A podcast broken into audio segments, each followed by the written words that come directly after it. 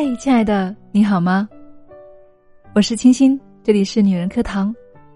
感谢您在这个时间走进我们的女人课堂，听到我，与我在一起。那我们一直在分享，我们有时候都是在不停地寻找如何做一个更好的自己，对吗？我们每一个人都想做一个更好的自己，所以我们不停地去修炼，不停地去学习。但是有时候有没有想过，我们与自己是怎么相处的呢？我们与自己的关系是不是很好呢？有没有很好的跟自己去对过话？所以啊，今天给大家分享的这样一个话题就是，我们人生最重要的是处理与自己的关系。或许我们都经历过无数次这样的心理独白：我不喜欢我的性格，我有些懦弱，我不懂得拒绝，我总是不自觉地去讨好别人。亲爱的们，你们有这种感觉吗？我不喜欢我的长相，我觉得自己太胖了，我觉得自己不够可爱，我觉得我的脸型太大了，我觉得我的痘痘很多。我不喜欢我的情绪，总是莫名的忧伤，总是很容易感到恐惧。我经常会在夜里偷偷哭泣，我有时候忍不住对亲近的人发火，发完了又特别的内疚。亲爱的们，这些感觉你都有吗？当然，有时候我们也会感觉很好，但是更多的时候呢，总是会感觉自己很差，甚至一无是处，对吗？尤其是当我们想要的没有得到，发生了预料之外的事情，我们在第一时间就会去做一件事情，那就是否定自己。最近知乎上有个回答很火爆，他是这样说的：人生最重要的是处理好与自己的关系。当我们不能够接纳自己的时候，内心就会挫败，需要耗费大量的心理能量去对抗、中和、抵消，以至于不断的自我怀疑、否定，在这样的一个怪圈里打转，走不出来。心理大师荣格曾说，我们看待事物的方式，而不是事物本身如何决定一切。如何看待自己，如何处理好与自己的关系，如何更好地爱自己，决定了我们如何度过这一生。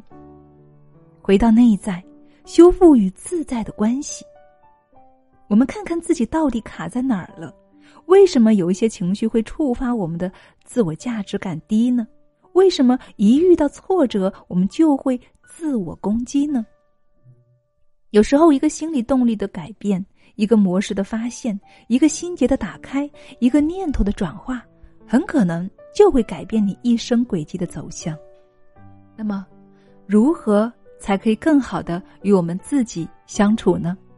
我们大致可以从这几个方面一起来修炼自己。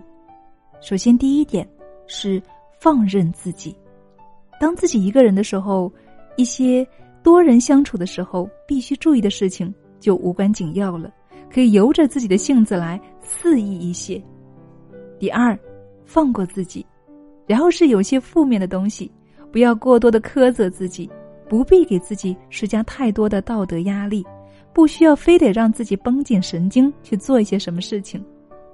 第三，不要过分的迎合朋友，因为孤单难免会格外的看重朋友，不要过分的迎合身边的人。一旦开始迎合，感觉朋友关系就很难维持稳定平衡了。君子之交淡如水。第四，不要过分的放不下朋友。两个人做朋友是很幸运的事情，能够在一起好好聊天也是一件很不容易的事情。一旦朋友之间有了疏远，或者友情开始变淡，在自己尽力维持的前提下，不要过分的执念，该放下的就放下。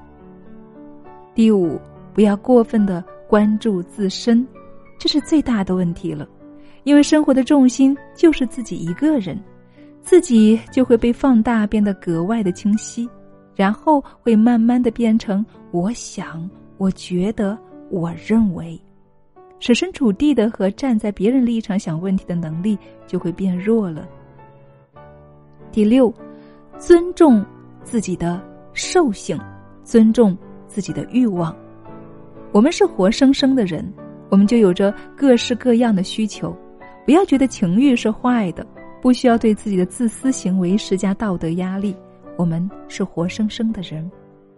第7，慎独。当我们有特别坏的念头，坏到要超出放纵底线的时候，一定要提醒自己慎独。一个人的时候也要有坚守的东西，放纵可以带来，克制也可以。第8，不要过分的自我感动。有时候会跟人开玩笑说，我们人格分裂，擅长自己陪自己玩，也擅长自我感动。自己做了什么事儿，自己会很感动，这本身没有什么，也算是对正确事情的一种自我奖励性的反馈了。但是习惯了，又怕会本末倒置，为了追求自我感动而去做错误的事情了。第9，不要放任自己沉在某种情绪里，因为没有其他什么来分散注意力，一件事情的发生就会变得更久，坏心情变得越来越坏，消极就越来越消极，怨愤也就越来越怨愤。就好像一个深不见底的水潭，不要任由自己沉入。发现自己有这类问题的时候，有意识地调整自己的状态，及时地跳出来。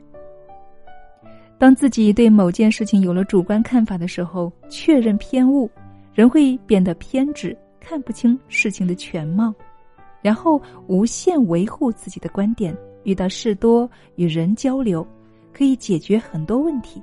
不要刻意让自己变得消极，同样也不要刻意让自己变得活泼，自由一点，做自己就好了。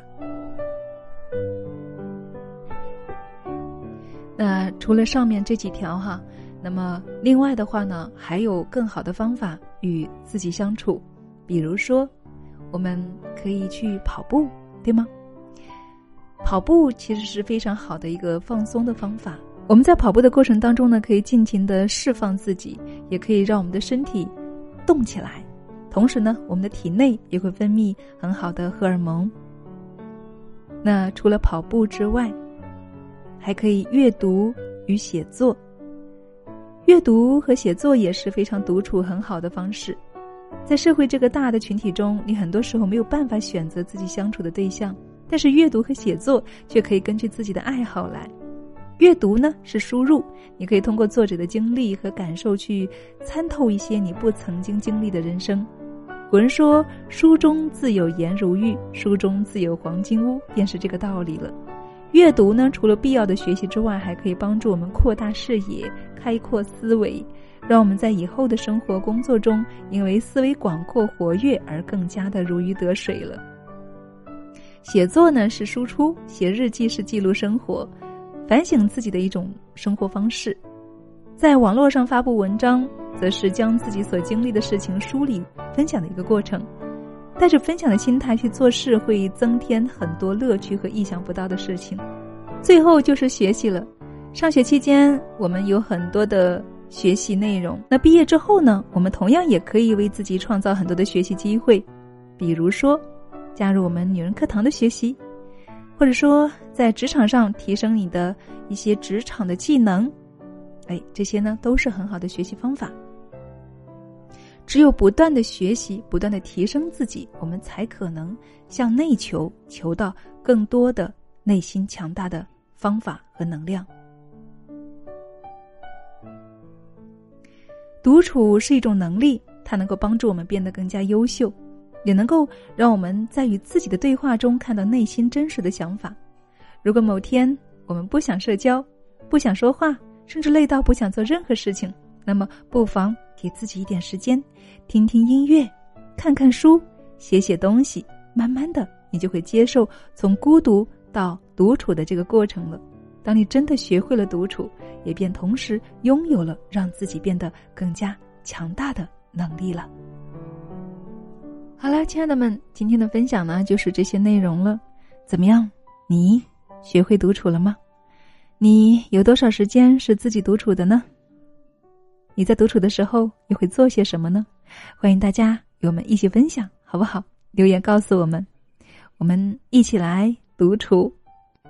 那除了独处啊，我也诚挚的邀请亲爱的加入到我们的闺蜜圈里来吧，与我们同城附近的闺蜜们一起聊聊天儿，分享分享心情，交流交流心得，或者大家一起约着逛街去也是非常不错的选择。好了，那么今天的分享就是这些内容了，希望对亲爱的你有所帮助。那么我们下期再见喽，祝你晚安。